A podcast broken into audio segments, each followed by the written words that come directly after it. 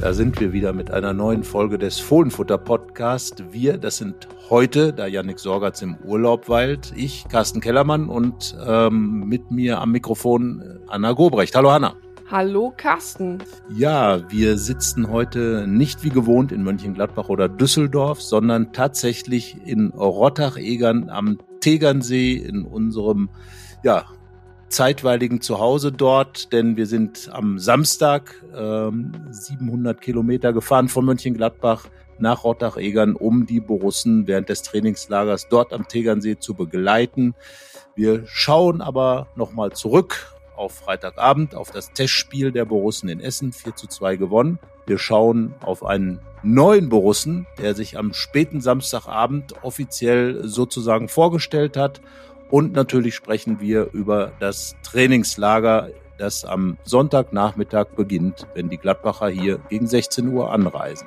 Genau, und bevor wir das tun, nochmal der gewohnte Aufruf, unseren Podcast zu abonnieren, gerne auch eine Bewertung dazu lassen und den Newsletter zu abonnieren. Das haben sehr, sehr viele von euch schon getan. Da kriegen wir auch immer mehr Resonanzen.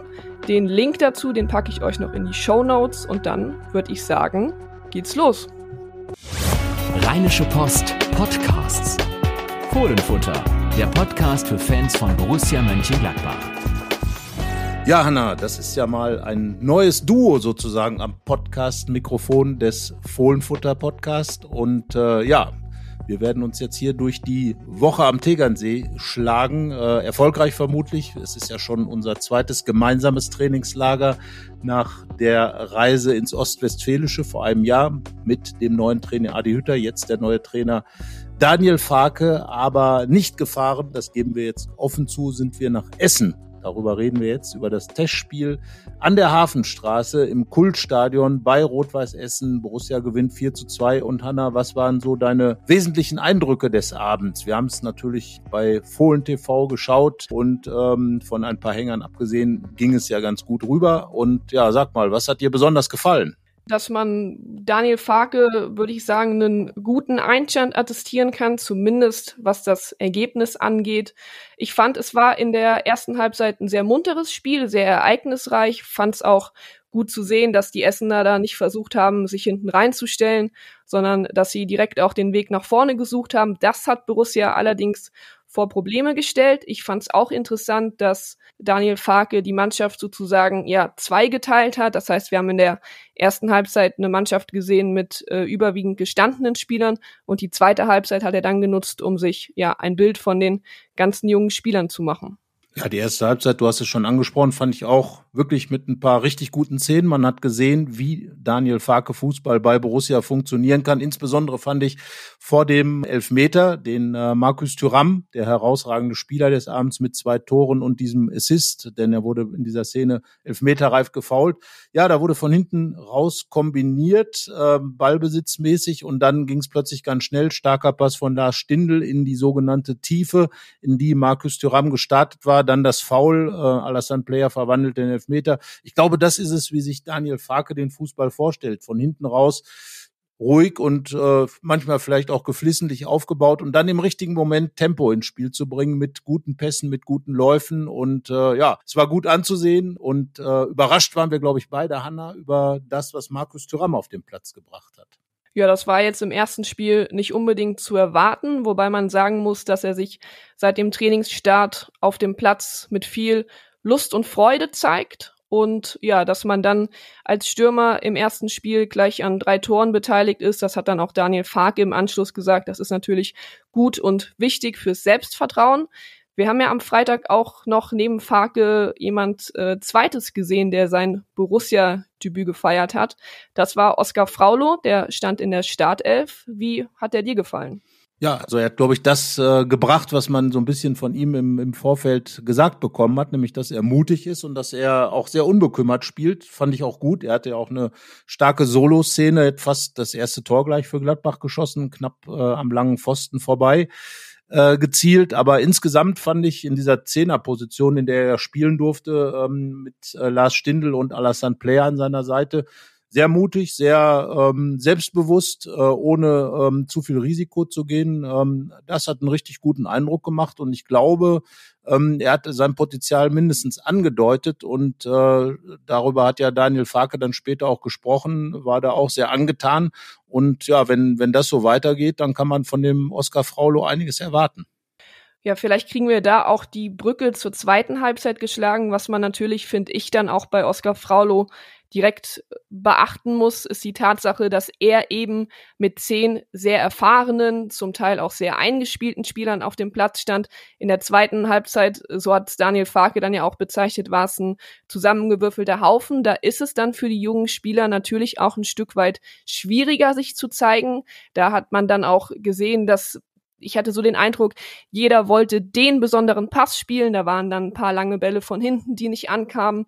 Ja, dennoch muss man sagen, haben sie dann den grünen Gegentreffer, der durch ein Missverständnis von Moritz Nikolas und Enrique Lofolome entstanden ist, gut weggesteckt, haben auch noch ein Tor geschossen, da nach einem guten Pass von Per Lockel war es dann ein Eigentor, der die Gladbacher dann wieder zurückgebracht hat. Und äh, damit war dann auch Daniel Farke zufrieden.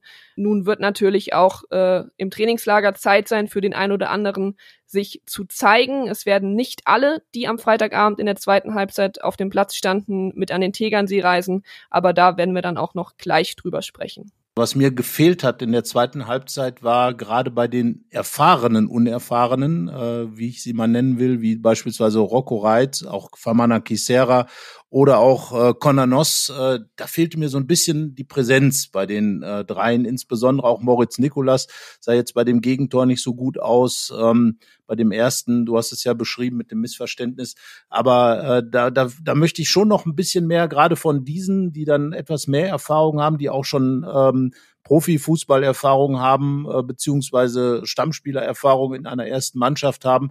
Da würde ich schon äh, mir wünschen, dass da ein bisschen mehr Führungsarbeit gemacht wird äh, gegenüber den anderen, wie dem äh, Simon Walde, der, der dann ja noch mal ein Stück jünger ist und noch mal ein Stück unerfahrener. Und äh, ja, da glaube ich, dass diese Spieler, äh, die wollen ja wirklich was in der neuen Saison auf die Beine stellen. Und da fehlte mir dann einfach so der, der letzte Punch, äh, der von ihnen gekommen ist du hast es gesagt, es wurde viel versucht, teilweise auch ein bisschen zu viel versucht. Das äh, kann man dann sicherlich der Nervosität zuschreiben, aber insgesamt war ich insbesondere von den dreien ein bisschen enttäuschter als von den anderen. Aber da hat Daniel Farke natürlich recht. Äh, dieses frühe Gegentor war natürlich sehr unglücklich. Wir haben das in der vergangenen Saison gesehen, wie oft die Profimannschaft gerade in solchen Situationen dann auch äh, ein bisschen zusammengebrochen ist. Da sind die stabil geblieben mental. Und ich glaube, das ist dann das, was Daniel Farke dann auch sehen wollte, dass man eben auch mit Rückschlägen umgehen kann. Das ist ja auch ein großes Thema bei Borussia, das wieder hinzukriegen. Und so war es insgesamt in Essen einfach ein guter Test für Gladbach. Äh, der Sieg tut sowieso gut. Wie sagte Dieter Hecking immer, äh, nichts ersetzt Siege, egal in welchen Spielen. Und äh, ja, Borussia hat vier Tore geschossen. Aber, und äh, wir haben ja noch ein bisschen nachanalysiert das Spiel, eben auch diese beiden Gegentore bekommen. Hanna, und ich glaube, nach hinten, ähm, da muss Gladbach noch einiges tun, um wirklich diese Stabilität hinzukriegen, die man haben will.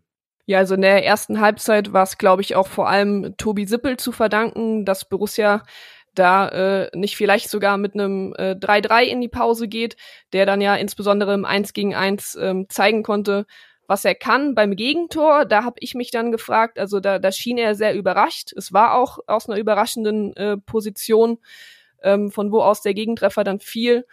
Ja, hätte er vielleicht haben können, aber ich glaube, mit seinen anderen Paraden hat er das dann auch wieder wettgemacht. Hinten hat mir auch so ein bisschen die Abstimmung dann gefehlt. Man muss auch sagen, es war natürlich jetzt auch das allererste Spiel. Es war erst eine Trainingswoche vergangen und es war aber auch ein Spiel mit Viererkette, die angedeutet hat, äh, wo es unter Daniel Farke wieder hingehen soll.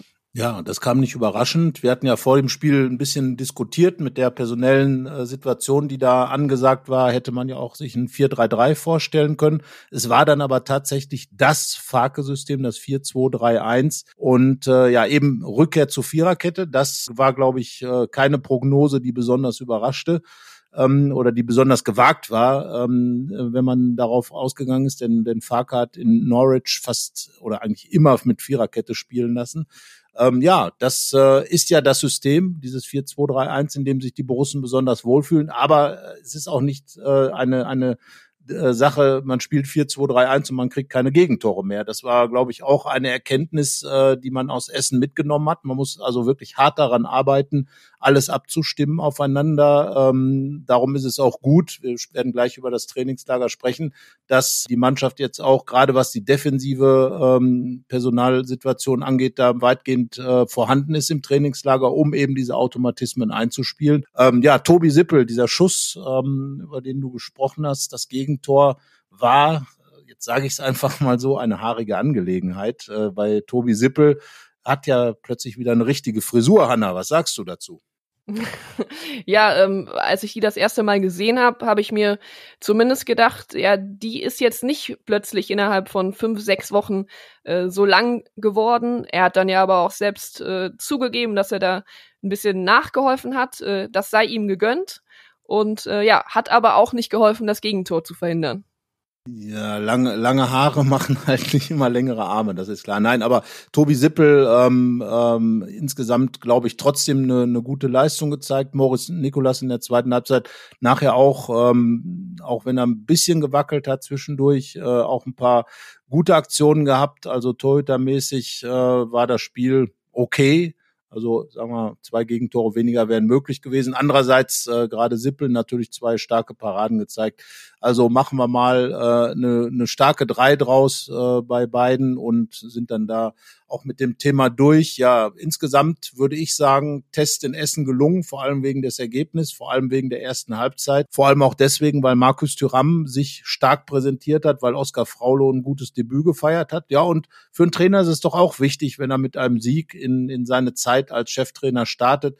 Darum Daniel Farke, denke ich, auch zufrieden und ähm, er fühlte sich, glaube ich, auch so richtig wohl. Er, der kennt ja aus Norwich, aus der Championship gerade auch so die alten englischen Stadien, Stadien äh, wie bei Ipswich Town oder Nottingham Forest und so weiter. Und Essen ist natürlich auch sowas aus der Kategorie, so so ein richtiges Fußballstadion, äh, wenn man da schon mal an der Hafenstraße im Stadion war, selbst bei Regionalligaspielen ist da der Teufel los. Und ich glaube, das hat ihm auch gefallen. Das hat ihm gezeigt, jetzt bin ich wieder in Deutschland, jetzt bin ich da, wo, wieder im, äh, wo der Fußball richtig lebt. Und ich glaube, der Daniel Farke, äh, wie man ihn so wahrnimmt, ist auch einer, der dann richtig Bock drauf hat, dass er, dass er diese Fußballatmosphäre wieder schnuppern und, und einatmen kann, hat das dann auch genossen. Und äh, ja, mit diesem Gefühl ähm, fuhr man dann eben weg von Essen zurück nach Mönchengladbach und dann am Sonntag, ähm, jetzt ist es Sonntagvormittag, die Borussen werden am Sonntagnachmittag, äh, je nachdem, wann ihr den Podcast hört, sind sie sogar schon einige Tage da, am Tegernsee eintreffen. Und äh, Hanna, du hast es schon angedeutet, ähm, sprechen wir ein bisschen über das Personal, das hier ähm, ja direkt am Seeufer dann logieren wird im Hotel Überfahrt. Nicht alle sind dabei. Vor allen Dingen, glaube ich, für einen ist das besonders bitter. Ja, Rocco Reitz, das hat der Verein äh, heute Morgen bekannt gegeben, fährt krankheitsbedingt nicht mit. Er wird das Trainingslager verpassen. Sicherlich für ihn, der sich jetzt noch mal gerne zeigen wollte, dass er eben auch die Ambition und den Anspruch hat, in der nächsten Saison eine gute Rolle spielen zu können. Das fällt jetzt erstmal weg. Im Trainingslager wird er zahlreiche Einheiten verpassen. Äh, mit dabei sind aber zwei, die auch am Freitag in Essen in der zweiten Halbzeit gespielt haben. Und zwar zum einen Simon Walde und zum anderen Tom Gahl. Beide werden die komplette Woche hier am Tegernsee dabei sein können. Ähm, Leute wie Kustrim, Asalari, Luis Grabak werden in Mönchengladbach bleiben, um sich da bei der U23 weiter zu präsentieren. Ein Ivan Borges Sanchez, der jetzt neu zum Profikader gehört, wird selbstverständlich mit dabei sein. Ja, und dann werden wir mal gucken, wie sich die jungen Spieler präsentieren. Wir wissen, dass das euch natürlich auch immer besonders interessiert. Wir versuchen das dann alles einzuordnen, immer natürlich auch mit dem Gedanken im Kopf, dass man bei allen geduldig sein muss. Aber wie Carsten vorhin schon gesagt hat, ich denke auch, dass die Jungs halt alle den Anspruch haben, irgendwann Bundesliga zu spielen. Und da kann man dann von dem einen oder anderen jetzt gerade auch in dieser Woche erwarten, dass er da vielleicht heraussticht. Ja, das glaube ich auch. Das ist ja immer die Zeit, die Vorbereitung, sich zu zeigen für die jungen Spieler. Aber wenn ich ehrlich sein soll, glaube ich, wird in dieser Woche insbesondere doch äh, das Publikum, das reichhaltig vorhanden sein wird, selbst am Sonntag äh, beziehungsweise am Samstag, als wir hier angekommen sind äh, in Rottach-Egern, waren hier schon einige Gladbach-Trikots auf den Straßen unterwegs. Äh, man trifft in den Gastronomien und auch äh, bei uns im Hotel auch schon den einen oder anderen Gladbach-Fan und die sind alle sehr gespannt insbesondere natürlich auf den zweiten Japaner in Borussias Vereinsgeschichte. Wir könnten jetzt fast ein Quiz daraus machen, wer denn der erste war, aber wir lösen es einfach auch gleich auf. Das war damals Yuki Otsu. Er kam äh, in der Zeit von Lucien Favre, konnte keine große Rolle spielen. Und da glaube ich, äh, dass Ko Itakura, der seit Samstagabend 21.05 Uhr als Borussia die Pressemitteilung offiziell herausgegeben hat, äh, dann eben Gladbach-Spieler ist, äh, ist mit Schalke 04 aufgestiegen, 25 Jahre alt, japanischer Nationalspieler und einer, der in der Defensive sowohl Sechser als auch Innenverteidiger spielen kann. Also genau dieser polyvalente Spieler, dieser ja, dann äh, Spieler, der auf der Sechs dann wahrscheinlich mehr spielen wird, den auch Roland Wirkus, der Manager, angekündigt hat. Und ähm, ja, Hanna, wenn man so durch die sozialen Netzwerke gescrollt hat am Samstagabend und auch schon in den Tagen zuvor, wir hatten ja schon am Freitag die äh, Vermutung sehr deutlich niedergeschrieben, dass äh, Itakura doch mitreisen wird ins Trainingslager. Wenn man sich da so ein bisschen umgeschaut hat, sind die Leute, glaube ich, sehr positiv mit dieser ganzen Geschichte. Roland Wirkus hat ja auch kein äh, Geheimnis daraus gemacht, dass er äh, Ko Itakura gerne verpflichten würde und das darauf waren die Fans vorbereitet. Ähm, zum Schluss hat sich ja dann so ein bisschen hingezogen. Es sind die ersten Bilder von Itakura am Borussia Park aufgetaucht. Da war aber noch nicht bekannt, dass er, also es war noch nicht offiziell, dass er kommen wird. Ähm, ich glaube aber, dass Roland Wirkus da eine Verpflichtung gelungen ist, die ihm jetzt vielleicht nicht alle zugetraut hätten. Also dass er tatsächlich da mit Manchester City und dem Spieler ähm, sich so einig wird, äh, dass der Transfer tatsächlich über die Bühne gegangen ist. Dazu muss man ja auch sagen, dass der Transfer, also Borussia soll etwas über fünf Millionen Euro für Ko Itakura zahlen, dass der ja auch über die Bühne gehen konnte, ohne dass ein Spieler verkauft werden musste. Und dann kann man sagen, pünktlich zum Trainingslager steht der Kader jetzt erstmal. Roland Wirkus hat ja auch im Interview mit unserer Redaktion zuletzt angedeutet, dass jetzt erstmal nichts mehr passieren soll, was die Zugangsseite angeht, sondern dass man nur noch reagieren wird, wenn es Abgänge geben wird, ja, und auf Ko Itakura. Da bin ich mal gespannt. Ähm, er hat ja in Holland bei Groningen und auf Schalke gezeigt, dass er sich immer weiter steigern kann. Und ja, jetzt ist für ihn das, das nächste Level gekommen. Es ist auch ein Level, auf dem er sich noch nie bewegt hat. Also er hat jetzt noch keine Bundesliga-Erfahrung, aber das äh, muss ja nicht gegen ihn sprechen. Ich denke, er ist mit seinen 25 Jahren auch noch nicht am Zenit angekommen.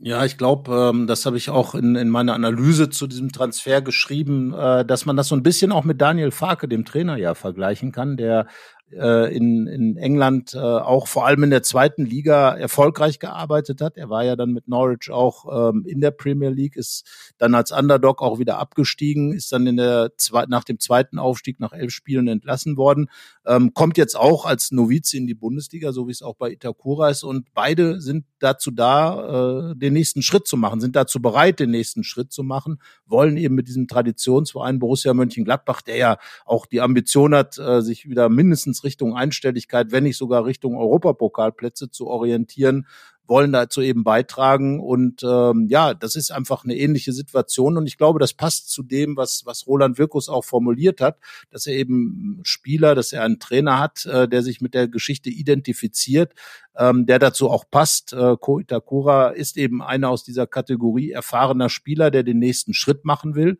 so wie es beispielsweise früher ein André Hahn gewesen ist oder ein, oder ein Fabian Johnson oder ein Ibrahima Traoré, als die kamen, die schon eine gewisse Erfahrung hatten, aber eben sich dann auch nochmal weiterentwickeln wollten mit Borussia, bei Borussia. Oskar Fraulo gehört zur äh, Kategorie Top-Talente und äh, Sanchez, Sanchez Borges Sanchez Borges Sanchez, den du eben schon angesprochen hast, ist dann eben ein Eigengewächs, das hochgerückt ist. Also da wird alles das an Säulen bedient, was Roland Wirkus auch gesagt hat. Äh, der Plan ist also klar zu erkennen, der hinter der ganzen Geschichte steckt. Und ich glaube, dass Ko Itakura ähm, ein Spieler ist, der eben aufgrund seiner seiner äh, Historie äh, genau zu Gladbach passt, als Teamspieler, als, als einer, der auch eine gewisse Härte an den Tag legen kann, der gerade in Zweikämpfen sehr gut ist. Unser Kollege Aaron Knob hat ja darüber auch geschrieben. Er hat ihn oft bei Schalke gesehen und hat dort äh, ähm, auch ganz klar gesagt, das ist ein Spieler, der auf der Sechs äh, wirklich gut eingesetzt werden kann, der dort äh, auch Akzente setzen kann, der aber auch bei Standardsituationen nach vorne gefährlich werden kann. All das sind ja so Dinge, Skills, wie äh, Roland Wirkus äh, zu sagen pflegt, Skills, die dann eben neu auch ein bisschen für Gladbach sind, die den Kader auf jeden Fall bereichern. Und darum glaube ich, ohne dass man jetzt hier zu jubelnd sein will, ähm, dass das wirklich ein guter Transfer ist, dessen ganz große äh, Auswirkungen sich natürlich dann in der in der Liga zeigen muss. Aber das ist eben auch ein Teil des Gladbacher Wegs, äh, dass eben ein gewisses Risiko dabei ist. Wir haben das bei Daniel Farke auch schon gesagt. Aber ich glaube insgesamt ist es tatsächlich so, wie du gesagt hast, Hanna, der Kader ist rund und ähm, ja, es bleibt dann wahrscheinlich bei einigen Gerüchten. Ähm, ja, zum Beispiel um Jan Sommer, um Jonas Hofmann, um Brell Embolo, um Markus Thuram, um Alassane Player. Das wird wahrscheinlich vor bis zum 1. September oder bis irgendwas passiert ist, äh, wird sich das nicht ändern. Aber ich glaube, insgesamt kann man mit diesem Kader schon in die Saison gehen. Ja, lass uns doch vielleicht noch mal, ähm, bevor wir äh, mit dem Thema abschließen, noch einmal kurz über die fußballerischen Fähigkeiten von Ko Itakura sprechen. Du hast es gesagt, er ist als Sechser eingeplant, eher als als Innenverteidiger bei Borussia. Jetzt fragt man sich natürlich, ähm, wie ist jemand oder wie qualifiziert sich jemand, der bisher über 100 Spiele in der Innenverteidigung und nur 15 Spiele im äh, defensiven Mittelfeld absolviert hat, dafür als Sechser verpflichtet zu werden.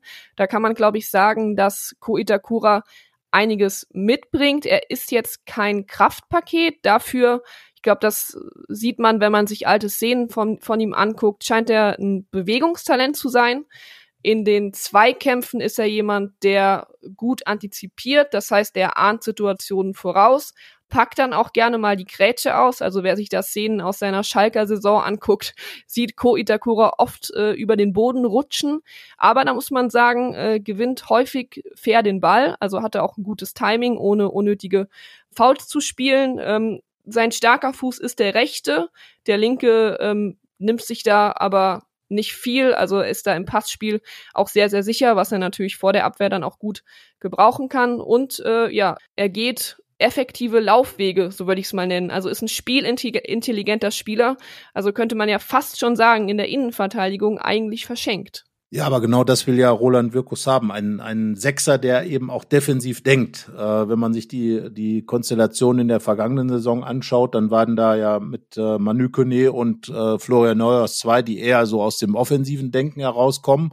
Und äh, ja, beide werden jetzt dann wohl an der Seite äh, Itakuras spielen. Es scheint ja auf eine Doppel-Sechs hinauszulaufen wobei ich immer noch äh, glaube, dass Daniel Farke sich vielleicht auch die Variante mit einem Sechser, der dann Ko Itakura sein könnte, anschauen wird. Und äh, ich glaube, der Hauptkonkurrent von Itakura wird dann vor allem ähm, Christoph Kramer sein, der bis dato ja dann nach dem Abgang von Dennis Zakaria der klarste Sechser der Gladbacher war. Also ein erfahrener Mann äh, wird jetzt sozusagen der Herausforderer sein, weil ich glaube, dass Itakura erstmal gesetzt sein wird aufgrund seiner Fähigkeiten, die du beschrieben hast.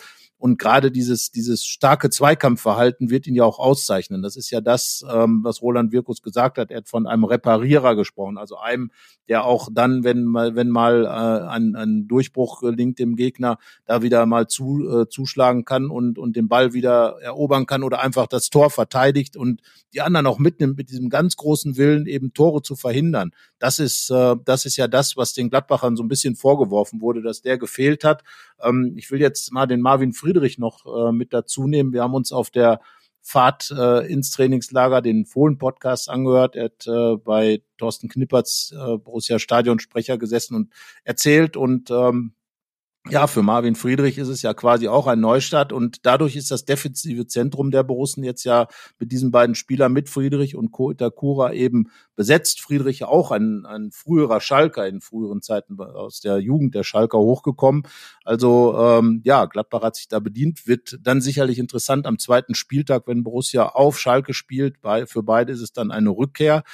Und äh, ja, es wird jetzt darum gehen, eben mit diesem Spielermaterial, mit den beiden Neuen in der Defensive, plus Jordan Bayer, plus dann eben die genannten äh, Manu Kone und äh, auch Florian Neuhaus, plus eben dann ähm, ja Nico Elvedi und äh, Rami Benzebaini, der auch noch da ist, und äh, äh, Stefan Leiner dann eben eine, eine gute Formation in der Defensive zu formen. Und ja, ich bin gespannt, wie, wie äh, Daniel Farke das angeht. Aber ich glaube, dass in Ko Takura tatsächlich ein ganz wichtiger Baustein für seine Arbeit dann jetzt auch da ist und äh, dass er gleich mit dem Trainingslager dabei ist, das ist natürlich extrem wichtig. Ja, vor allem auch, dass er ähm, sich schnell in der Mannschaft integrieren kann.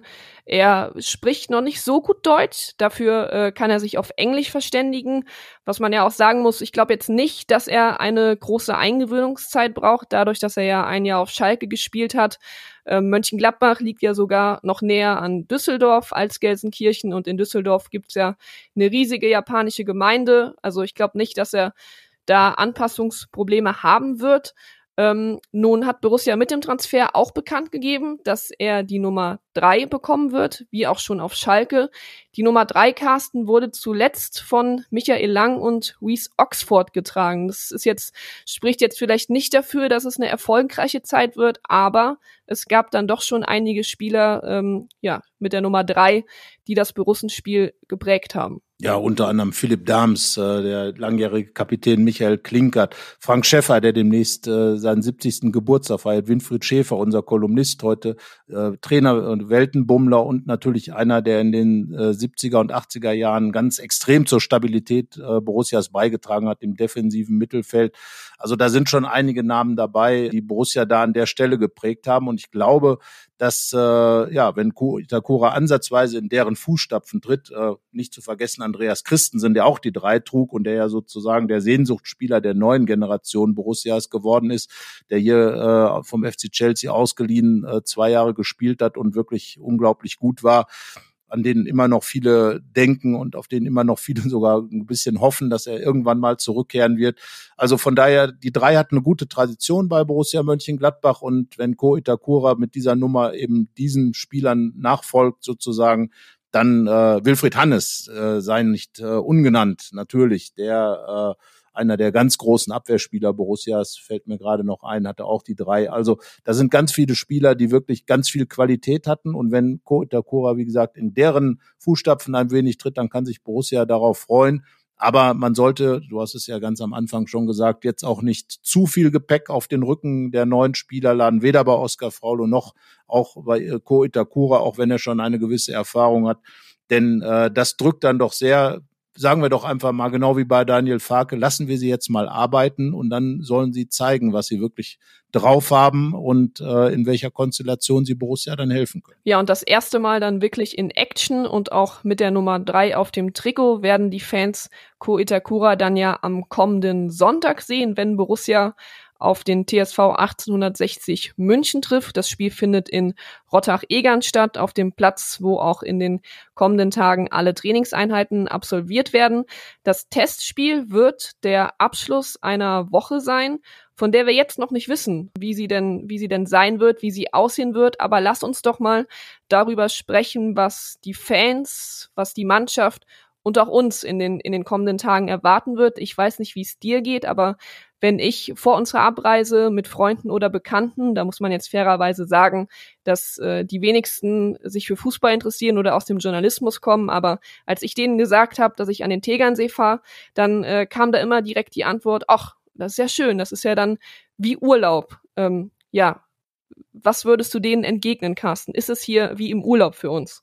Also gerade heute, wenn man äh, jetzt am äh, Sonntag um 11.57 Uhr aus dem Fenster schaut, dann sehen wir strahlend blauen Himmel, wir sehen die Berge, wir sehen also wirklich richtig tollen Sonnenschein. Also absolutes Urlaubswetter. Und viele Gladbach-Fans sind ja tatsächlich auch hier, um ihren äh, Jahresurlaub mit Borussia im Trainingslager zu verbringen. Aber wie man sieht, wir sitzen halt hier im Hotelzimmer und zeichnen den Podcast auf. Und das wird auch unsere Haupttätigkeit sein. Mal abgesehen davon, dass wir natürlich am Trainingsplatz dabei sein werden, weil es eine gute Woche ist, um wirklich den Spielern, dem Trainer ein bisschen auf die Füße und auf die Finger zu schauen, was sie da treiben und was eben hier vorbereitet wird. Aber das kann ich, glaube ich, aus einiger Trainingslagererfahrung sagen. Urlaub ist was anderes. Äh, hier wird richtig viel gearbeitet, weil wir wollen uns ja, euch ja auch ähm, ein umfangreiches Programm bieten und euch sozusagen teilhaben lassen an dem, was hier am Tegernsee passiert, was rund um die Borussen passiert.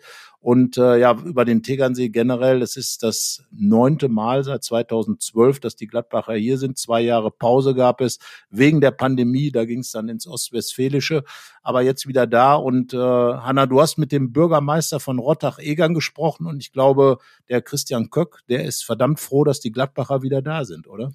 Ja, ich habe in der äh, letzten Woche, als wir noch in Mönchengladbach waren, habe ich mal die Chance genutzt und zum Telefonhörer gegriffen, mit dem Christian Köck telefoniert. Du hast gesagt, er ist der Bürgermeister der Gemeinde Rottach-Egern. Ja, und bei ihm war tatsächlich eine riesige Vorfreude zu spüren. Also das ist übers Telefon rübergekommen. Er sagt, äh, er ist eigentlich Fan äh, von 1860 München, äh, hat aber ganz offen zugegeben, dass jetzt dann doch über die Trainingslagerjahre eine gewisse Sympathie für Borussia entstanden ist. Mittlerweile führt die sogar so weit, dass er auch hin und wieder mal zu Spielen in den Borussia Park kommt.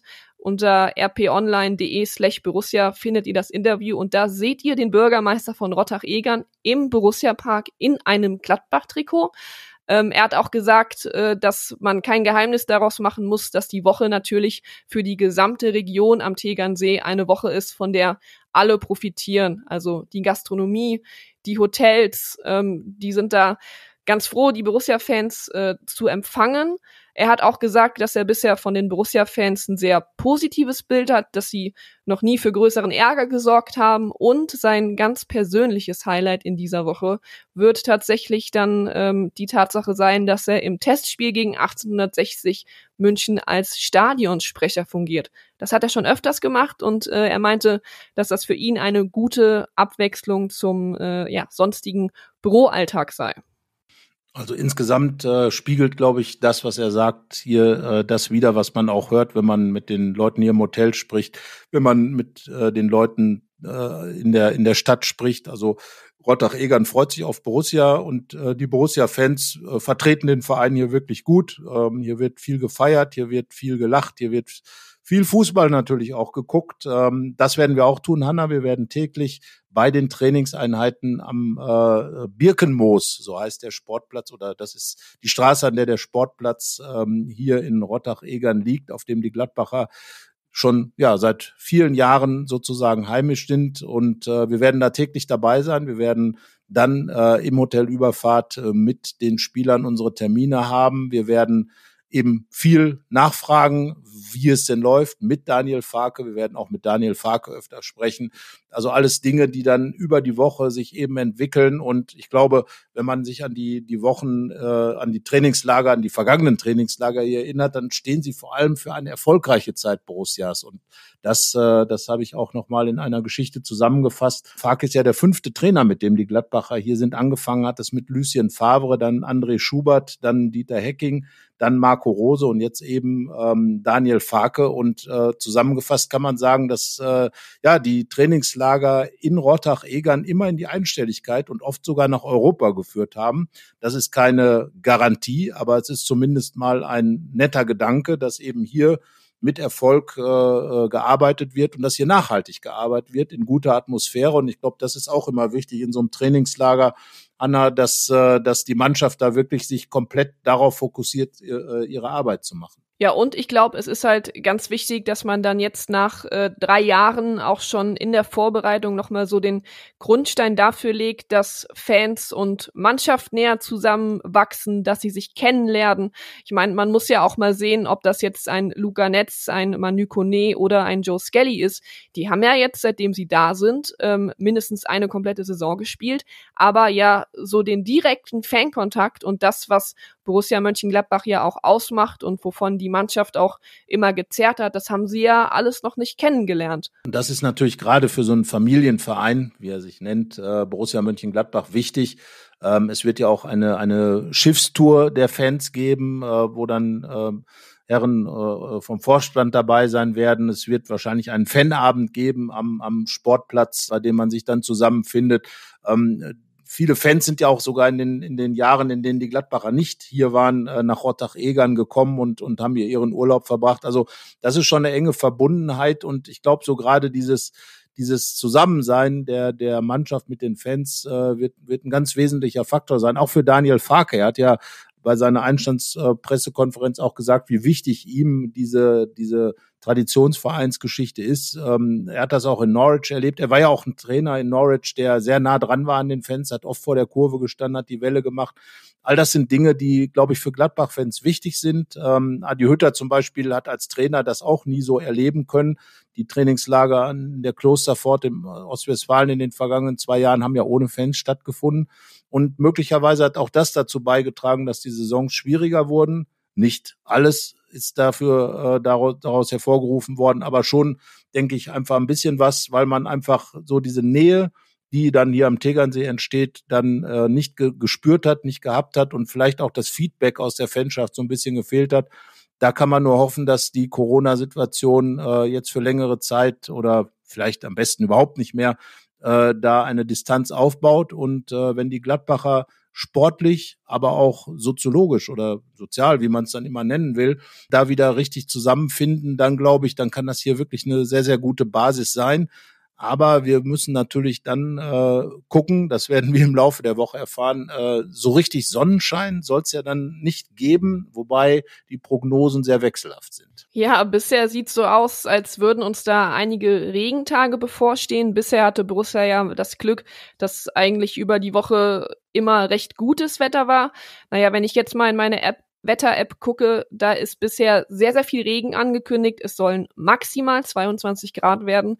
Aber hier in den Bergen kann sich das ja auch tagtäglich drehen. Also kann es gut sein, wenn ihr diesen Podcast hört und am Tegernsee seid in den nächsten Tagen, dass dann vielleicht die Sonne scheint. Das würden wir uns alle wünschen, weil natürlich den wir, das ist ja kein Geheimnis, auch lieber am Trainingsplatz, wenn die Sonne scheint, statt äh, uns da mit einem Regenschirm und einer Regenjacke ausrüsten zu müssen. Ähm, lass uns doch noch, äh, Carsten, kurz die Chance nutzen, einen kleinen Aufruf zu starten. Das haben wir im vergangenen Jahr im Trainingslager in Hasewinkel bereits gemacht. Und zwar geht es darum, dass wir von euch wissen wollen, was euch in dieser Woche besonders interessiert, wenn ihr wissen wollt, wie sich einzelne Spieler präsentieren, was wir für einen Eindruck von denen haben, ähm, wie sich Daniel Farke präsentiert, wie es rund um das Trainerteam aussieht, ähm, schickt uns die gerne. Wir werden die die ganze Woche über sammeln und dann nach dem Trainingslager ausführlich durchgehen. Ich glaube, das ist eine gute Gelegenheit, äh, die ein oder andere Frage loszuwerden. Wenn ihr uns erreichen wollt, wisst ihr, glaube ich, wie das geht. Ich sag's trotzdem nochmal. Wir sind über Facebook, über Twitter, über Instagram ähm, über den Kanal Fohlenfutter erreichbar und ihr könnt uns natürlich auch auf dem guten alten Weg eine Mail schreiben an fohlenfutter.rheinische-post.de. Ja, das werden wir uns alles angucken, Carsten, und dann glaube ich, werden wir da auch einige Antworten finden. Genau, das ist der Grund, warum wir hier sind. Äh, wir wollen den Borussen, wie gesagt, auf die Füße schauen und äh, schlauer werden, was die Zukunft des Clubs angeht, wie es in der neuen Saison werden soll. Und da sind natürlich diese Trainingslager immer wirklich eine Grundlage äh, für alles. Also ein gutes Trainingslager ist natürlich nicht so, dass daraus zwangsläufig eine großartige, erfolgreiche Saison wird. Man hat auch schon oft Trainingslager gehabt, wo die äh, Bilanz war, dass alles mega super gelaufen ist und am Ende war es dann doch eine sehr triste Saison.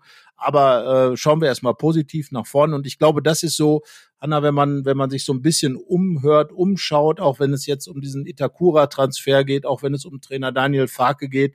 Ich glaube, so insgesamt äh, ist gerade so ein, so ein gewisser Stimmungsaufschwung in und um Borussia Mönchengladbach äh, zu erleben. Und äh, das, äh, ja, das ist so mein Eindruck. Ähm, wie sieht bei dir aus? Ja, ähnlich. Also ich glaube, dass dann Nachdem klar war, dass Lucien Favre nicht nach Gladbach kommt, dann gab es so ein, so ein kleines Tief. Ähm, dann haben, glaube ich, auch nur erstmal die wenigsten dran geglaubt, dass Borussia Daniel Farke tatsächlich überzeugen kann. Jetzt ist eine Aufbruchsstimmung vorhanden. Da liegt es natürlich dann aber jetzt auch ähm, an der Mannschaft und dann letztlich dann doch auch irgendwie an Testspielergebnissen, auch wenn die wenig Aussagekraft haben, aber dass man diese Grundstimmung jetzt einfach aufrechterhält, dass man ähm, sich gut präsentiert, dass sich da schnell eine Mannschaft findet, die eingespielt, die willig wirkt, ähm, sich in der kommenden Saison besser zu präsentieren als in der letzten. Und ja, dann schauen wir mal, was da passiert. Worauf wir auch weiter schauen werden, das ist ganz klar äh, ein Thema, was uns ja im Grunde genommen immer beschäftigt, Transferthemen. Da gibt es ja reichlich, äh, die man bei Borussia Mönchengladbach im Auge behalten sollte, zumindest. Äh, wir haben äh, in den vergangenen Tagen mal wieder über Jan Sommer geschrieben und äh, sprechen jetzt auch drüber. Äh, Jan Sommer ist bei Nizza im Gespräch. Dort ist jetzt Lucien Favre Trainer und er soll interessiert an einer Verpflichtung sein. Es soll da schon eine mündliche Absprache geben. Daniel Farke hat gesagt, dass er davon ausgeht, dass Jan Sommer wie übrigens die anderen Nationalspieler auch, ähm, hier am Mittwoch im Trainingslager in äh, Rottach-Egern dann eben auftauchen werden und dass Jan Sommer dann auch nicht wieder verschwindet. Also ähm, ja, man muss schauen. Also ich glaube, es hängt einfach viel auch von den Angeboten ab, die dann eintrudeln. Wenn sie denn eintrudeln, Markus Thuram, man kann sagen, er hat sich für Borussia empfohlen mit seinen beiden Toren und dem, äh, dem Assist. Man kann aber auch sagen, er hat sich bei anderen Clubs empfohlen. Ich glaube, das wird einfach äh, so ein Ding sein, was sich bis zum 1. September, wenn das Transferfenster dann schließt, äh, hinziehen wird. Und da wage ich jetzt auch wirklich ganz exakte Prognosen äh, gar nicht zu machen, denn ähm, ja, man hat gesehen, dass so generell auf dem Transfermarkt, dass äh, viele Dinge, äh, mit denen man manchmal auch gar nicht rechnet, passieren. Gut, dass Ko Itakura jetzt Borusse wird, war lange ein Thema, aber dass es dann eben am Ende auch klappt, war dann eben doch nicht so abzusehen oder die Fans haben dann auch ein bisschen gefürchtet. Aber ähm, es hat dann am Ende geklappt, äh, was dann eben mit Jan Sommer wird, mit Jonas Hofmann, mit Rami Benzebaini, mit Markus Thüram, mit Alassane Player oder vielleicht Brel Embolo, das wird sich zeigen. Aber Hanna, du hast es eben schon gesagt, ähm, wenn verkauft wird, dann ist Borussia vorbereitet, dann wird wahrscheinlich nachgelegt werden in, in einer Art und Weise, die dann vielleicht auch den Kader ein wenig verändert. Aber insgesamt sollte es keine Veränderung mehr geben, hat Daniel Farke einen wirklich richtig starken Kader zur Verfügung, aus dem man eine Menge machen kann.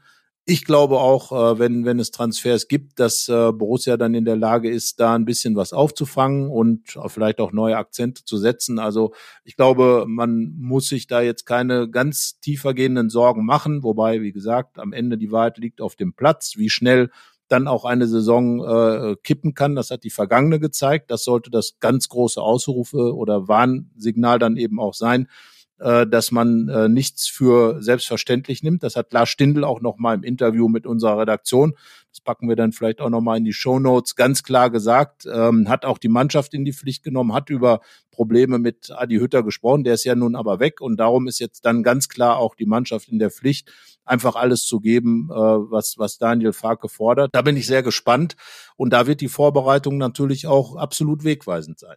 Ja, und die Vorbereitung geht jetzt mit dem Trainingslager in Rottach-Egern dann so richtig los.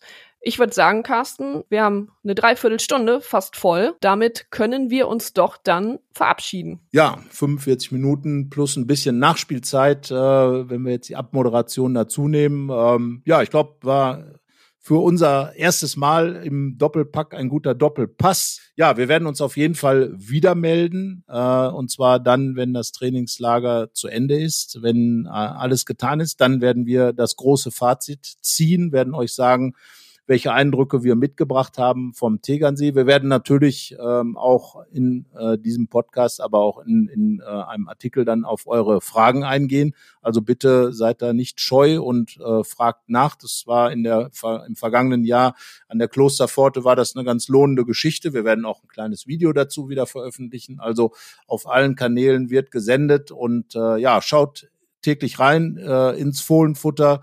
Natürlich gibt es dort auch Plusartikel, äh, ähm, aber ich finde dafür, dass wir eben auch zu zweit hier vor Ort sind und äh, auch richtig viel arbeiten werden, ist das auch völlig in Ordnung. Es gibt viel Lesenswertes mit Sicherheit auch hinter der Bezahlschranke der Rheinischen Post zu finden. Diesen Podcast äh, gibt es kostenfrei und ähm, ja, ich hoffe, wir haben euch zumindest mal einen kleinen Einblick äh, ins, äh, in das Trainingslager gegeben. Was in der Woche genau passiert, können wir natürlich nicht vorausschauen. Wichtig ist, glaube ich, dass alle Spieler gesund bleiben, dass sich keiner schwer verletzt. Das wäre ein, glaube ich, auch Wunsch, den Daniel Farke hat. Ähm, mich interessiert vor allem auch, wie sich der neue Trainer präsentiert. Äh, wir haben hier wirklich die Gelegenheit, äh, anders als auch manchmal in Mönchengladbach ähm, im Alltag, äh, hier wirklich ganz genau hinzuschauen bei den Trainingseinheiten, auch Zeit für Gespräche mit den Fans und auch da, klar, man kann uns immer ansprechen. Ähm, schon ein bisschen mit dem einen oder anderen Fan haben wir hier auch gequatscht seit unserer Ankunft. Und äh, ja, insgesamt ist die Vorfreude da und äh, die sollte sich, das wäre auf jeden Fall, glaube ich, das Ziel, während des Trainingslagers auf jeden Fall vergrößern und nicht verringern. Ja, dann äh, bleibt mir zum Abschied eigentlich nur noch ein Sayonara, das heißt auf Wiedersehen und war, Carsten, welche Sprache? Japanisch. Mehr bei uns im Netz www.rp-online.de